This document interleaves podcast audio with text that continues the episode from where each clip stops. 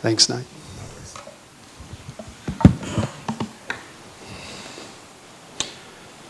Well, it's so great to be here and uh, to be able to share with you today. I've heard many, many things about this church over the years, and uh, I've met many people that have come to this church or been a part of this church. And uh, yeah, I'm really, really blessed. I want to thank Nate for inviting me. Um, he said Nate and I have been getting to know each other a little bit over the last few months, and uh, what just such a great guy. You guys are blessed to have a pastor like Nate, and uh, I'm sure he's going to do wonderful things in this church. You know, I love, I love that passage. I love the passage that was just been shared Matthew 6 of the whole idea of, you know, not worrying in life. And today I want to talk about navigating worry. Um, because, you know, I think at the moment in life, with, with everything that's going on with wars and, and uh, you know, the, the cost of living and, and, and, and things we're facing, some of us are facing uh, illness in our life and, and struggles in our life. And uh, some of us are open about those things, some of us are quite private about those things and don't share about those things. But the reality is, worry seems to be a default mechanism in us as humans. It's like part of our humanity is that we tend to go to worry before we go anywhere else. And so there's a lot of people right now worrying about a lot of things, and I believe God's got some words to say about that.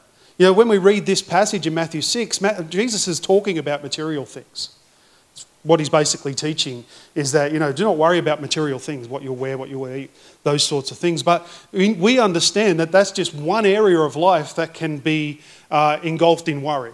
There are many other areas of our life that, that we can default to worry in uh, that aren't, aren't material, that isn't about money, isn't about what we have, but it can be about our health, our marriage, our kids, um, all sorts of things. And depending on what we're going through, um, that can influence our ability uh, to be able to, you know, to go into that place of worry. And so I wanted to share about that today and talk about navigating worry. You know, my wife and I, when we met, we used to go for drives. And uh, we would drive, you know, here, there, and everywhere. And sometimes we'd use a street directory. Who remembers street directories, right? now we've got Google Maps. You know, my kids don't have a clue what a street directory is, uh, or a dial phone. They don't have a clue what a dial phone is. Um, but you know, we used to go, oh well, we kind of know the general direction, so let's just wing it and see if we can get there. So we'd kind of just drive and go, well, we're kind of heading this way. Um, so we'll just see if we can get there. But here's the thing I realized in doing that is it's really hard to get somewhere when you're just trying to wing it. You tend to just take the wrong turn or the wrong direction and you get completely lost and you should be over there, but you're over here. And then that's, who knows, that's not great for your marriage in that moment. and uh, no, you were meant to know. No, you were meant to know. And, uh, but uh, you know, the thing is, when it comes to worry and, and, and our mental health, we can't wing it. You can try and ignore it, or you can put your head in the sand and think it's going to go away, or you can just try and navigate life without dealing with it. But the reality is, if you don't confront it, if you don't try and solve the problem or work on the problem, it's not going to go anywhere. Um, I'm speaking from experience in my life. I've had, uh, you know, some years ago, had a pretty severe mental breakdown and, of, uh, and have struggled with depression and anxiety for many, many years, probably over nearly 30 years. And, uh, you know, it's only been in the last five to six, maybe seven years that I've actually been getting the help that I really need um, to be able to navigate and be able to get over those struggles. And so um, for me, it wasn't great. I, I, my life felt like it was falling apart. I was pastoring a church at the time. Um, actually, I, a lot of the struggle that I've had, I've been a Christian for now 20 years this year, and a lot of the struggle has been that whole time. All the 20 years, I've been struggling as a pastor with mental illness and, and trying to you know, lead people in faith, but also struggling in myself with my identity and in, in my mind and, and all sorts of things. And, uh, you know, I actually wrote a book about it that, you, you know, that talks all about that story, um, which I'm not going to share today. But, um, but the reality was is, is, is I had to learn how to navigate worry. Another word for worry would be anxiety. There is a difference between the word worry and anxiety. Uh, worry is, is, is more mom, uh, momentary, where anxiety is more persistent. But the words are somewhat interchangeable when it comes to, uh, I guess, you know, our life is that we worry, and if, if worry isn't dealt with, it, it can turn into anxiety, and then anxiety can be debilitating. And so Jesus is teaching his disciples to not worry about things that are not meant to be significant in their life. See, we're not meant to over, overly be concerned with our material wealth and our, our material things. Those things are, are, are a blockage sometimes for our relationship with Christ. And we can get lost in worrying about things that, that, that have no significant impact when it comes to who we are as a person. And I know we're facing lots of challenges right now with, with the cost of living and all those sorts of things, and, the, and, and we can be concerned and worried. But the reality is, we can either worry or we can worship. We can either worry or we can turn to God and trust that He's going to come through for us and help us in this situation. So, no matter what we're facing, whether it be a physical thing, or maybe it is a medical thing, or maybe it is a, a family thing, or maybe uh, at the moment your children, one of them's off the rails and they're, they're not doing what you feel like is right for God, the reality is worry is not going to change the problem. And I had to learn in myself through, you know, struggling with fear and worry that, that if I lived in that space, I was never going to find freedom. I was never going, to, never, going, never going to be able to get free to the point where I could live my life and not be controlled by the negativity, by the thoughts, and the, and the controlling nature of depression and anxiety that it has. And so, you know, Jesus obviously wants us to learn how to shift that default on the inside of us, to not live in a place of worry all the time, so, to, to shift out of that default mechanism that's in our human nature to shift to the negative straight away. God wants us to shift to Him. God wants us to focus on Him. God wants us to bring our worries and concerns to Him. You know, the Bible tells us, be anxious for nothing, but in everything through prayer and supplication. Bring your requests to God. Why? Because God is the only one that can help us navigate the stresses and problems in life. God is the only one. We have a map, we have a directory, it's called the Bible. Every single word in this book is for you, not against you. Every single word in this book is there to help you navigate this life. And, and, and I've found as I've been on my journey that, that the Bible has become more and more significant in me being able to move forward where I've been stuck. And so it's not really a matter of if I will worry, but when I will worry. Because worry will come. It will come to us. We know that. If you've lived any more than, you know, I guess children, not so much. But, but if, you, if you're an adult, you've you know, been married and, and you've got a house or you've got kids, and you know worry, worry comes so quickly. You know, my son just got his, his uh, P's license. He's just started driving on his own. Up until that point, I was teaching him to drive. I was with him every drive, so I was feeling okay. But, but now he's out driving by himself. I tell you what, that sometimes spikes some concern. Because we know that P platers never drive too fast, and they never make irrational decisions, and they never get egged on by their friends, especially young male men. Like, so, you know, like teaching him, like I said to him early on when he started driving, I said, mate, you realise you're driving a weapon. And he's like, oh, what do you mean? I said, well, cars can kill people. And so I just tried to teach him responsibility, but it doesn't stop me from thinking, I hope he's okay. I hope everything's going to be okay. But what I, what I love about having a relationship with Jesus is I can have that thought come and be, a, be concerned, but then go, God, I put him in your hands. I trust you with my son, and I know that you're going to look after him. And so, you know, it's t- taking that worry and turning it, turning it into a, a step towards Christ and saying, God, I trust you. See, the problem with worry, why do we worry? Why do we worry? I think the main reason why we worry, and the Bible tells us here in Matthew, um, Jesus says, you know, if that is how God clothes the grass of the field, which is here today and tomorrow is thrown in the fire, will, not, will he not much more clothe you? And he says, you of little faith. I think often we worry because it's a faith issue. Often, and I'm not saying we don't have faith, right? Every one of us, if we have Christ, we have faith. It took faith to come to Christ. The Bible tells us that God has given us a portion of faith, every single one of us. The Bible says that faith as small as a mustard seed can move a mountain. That's a very small amount of faith, but it's got great potential. And so I'm not saying that we don't have faith, but I say what I'm saying is that in certain areas of our life, our faith can struggle to believe that something good can come out of that situation. So we, we are really good at having faith in this area, that area. We trust God in that area, but this area, not so much. I'd like to think I do, but the reality is I struggle in this area to have faith and trust that God is able to change this situation. And so, you know, I've met many people with, with cancer and, and, and had that conversation with them. Dave, I just struggle to believe that this is going to change. I just struggle to believe that this you know, one particular lady, Peggy, she was probably 80 years old. She had had uh, cancer and unfortunately she passed away. But I got to have a great conversation with her before she passed away. I used to meet with her kind of weekly towards the end. And she said, Dave, I'm worried. I said, What are you worried about? She said, I'm worried that I'm not going to go to heaven. But I said, Peggy, you know that you have a relationship with Jesus. She says, Yes, but I don't know whether I've sorted out my life with everybody that, you know, maybe hasn't has been I've offended or, or hurt or done something with. And, you know, we had this conversation around her worry and helping her understand, Peggy, it's going to be okay. God's got this. You, you, you've repented, you've come to Him, you've laid your life down to Christ, you lived your life all these years for Him. He's not going to turn His back on you now. You don't have to worry about this, Peggy, I said to her. It's all going to be okay.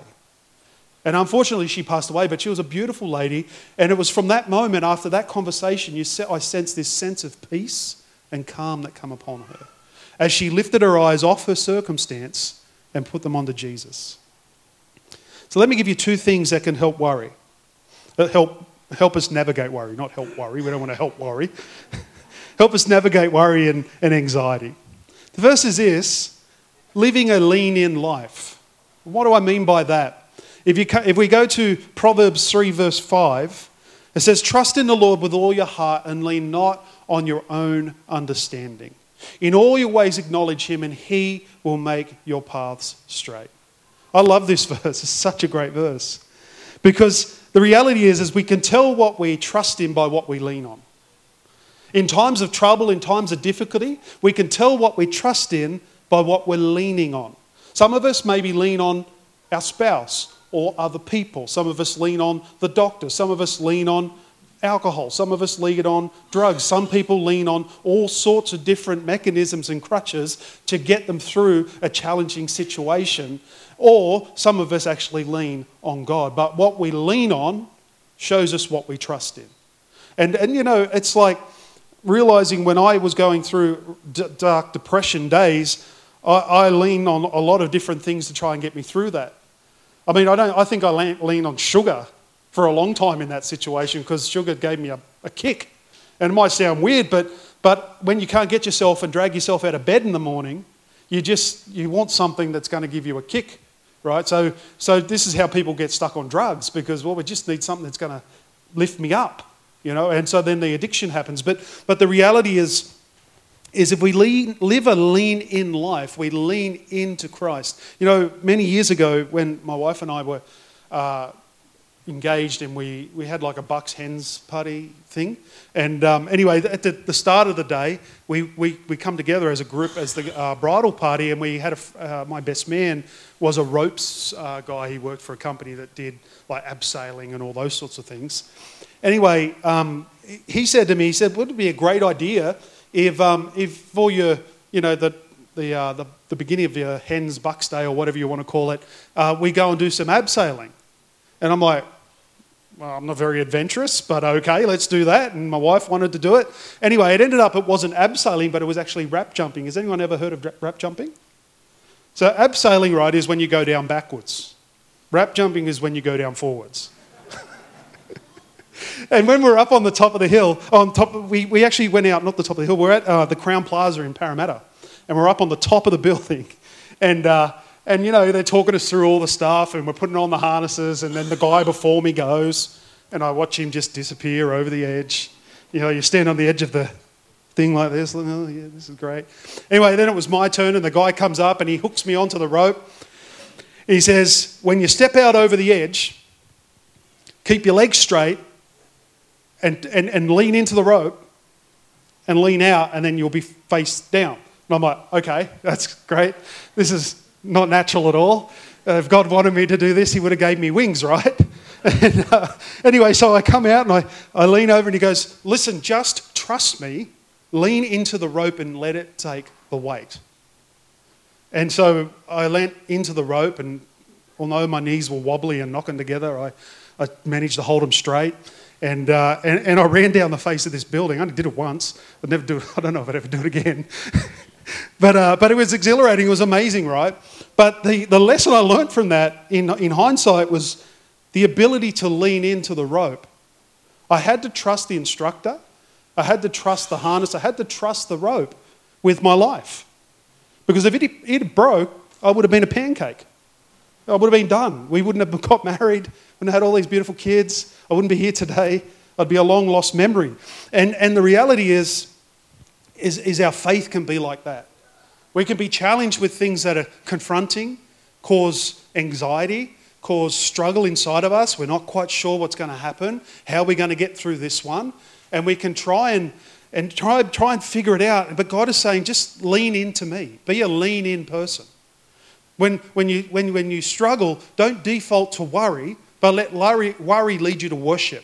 Let worry lead you to Christ. And, and, and if you can do that and you let Him take the strain, you let Him take the weight. And I know sometimes it's easier said than done. But the reality is, we have Christ and He's in our life and He's there waiting for us to lean into Him. Lean in. So live a lean in life. Trust not on your own understanding. Don't try and work it all out by yourself because there are some things we will never work out on this side of heaven. There are some things we'll never understand. The second thing, and I'm nearly done, the second thing is this living a looking up life living a looking up life. You want to live a lean in life, lean into Christ, but also live a looking up life. If worry is a problem for you, like it was for me, learning to lift up our eyes and look to Christ is very important. Because if we keep our eyes on the, on the struggle, it's very, very hard to trust that God is able. But we know the Bible tells us that God is able to do immeasurably more than we can think or ask. We know that God is all powerful and all, his ability to sustain us and get us through is, is second to none. There's nothing else on this, on this planet that can do what God can do. There is no one else that we know can get us through. There is no self help book that's going to get you through it the way God's word can get you through it. And so the second thing is to live a looking up life. So to live a lean in life is a life of trusting Christ. I trust Him. But to live a looking up life is a life of faith in Christ. I choose to look to heaven. I choose to look to Him instead of the problem. I don't ignore the problem, my head is not in the sand, but I don't allow the problem to dictate my faith and control the outcome of this situation. Even if it was never to change, I will live my life looking to Jesus. If you go to uh, Psalms 121, verse 1 to 2, it says, David writes his psalm and he says, I will lift up my eyes to the mountains. For where does my help come from? My help comes from the Lord, the maker of heaven and the earths. Eh, earths, earth, sorry, only one earth. And I love that word. I love those script, those words, because it's David saying, I will take responsibility for where my eyes fall in my life. And when I find myself in struggle, you've read the Psalms, you see David constantly coming to God with his struggles. The enemies are at him, things are not going well, things are not great. But he always ends the Psalms, one of his Psalms is always end with him lifting up his eyes and looking to God in trust and faith.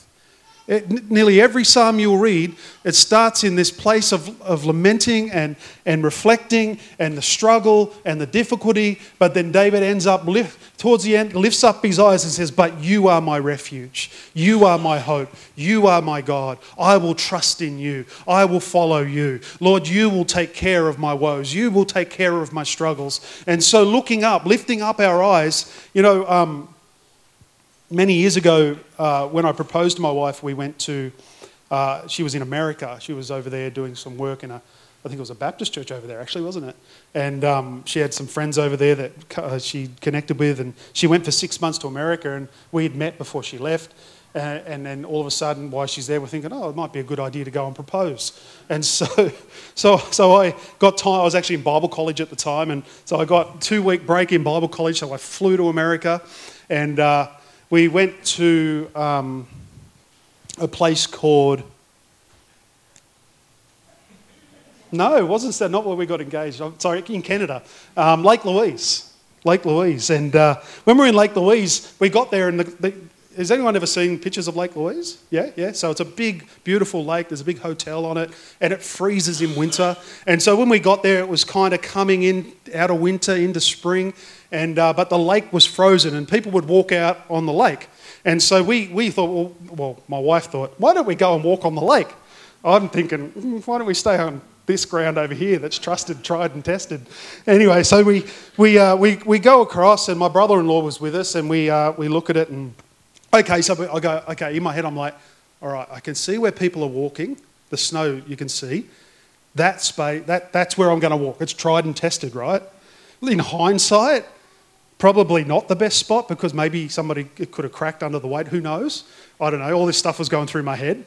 Anyway, then I'm walking out. I look over and over this side where the ice rink was. It started to melt and they had it all fenced off, saying, "Don't come here." I'm, you know, for me, I'm like, "Oh, this is not going to end well." And uh, anyway, so we're walking out and we get about 50, I don't know, 30, 40 metres out.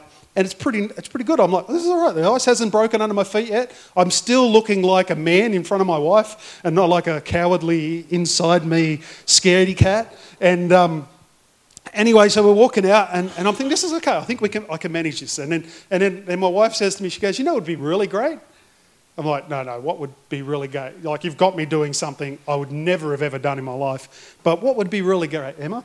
And she goes, why don't we walk where no one's walked before? and I'm like, really?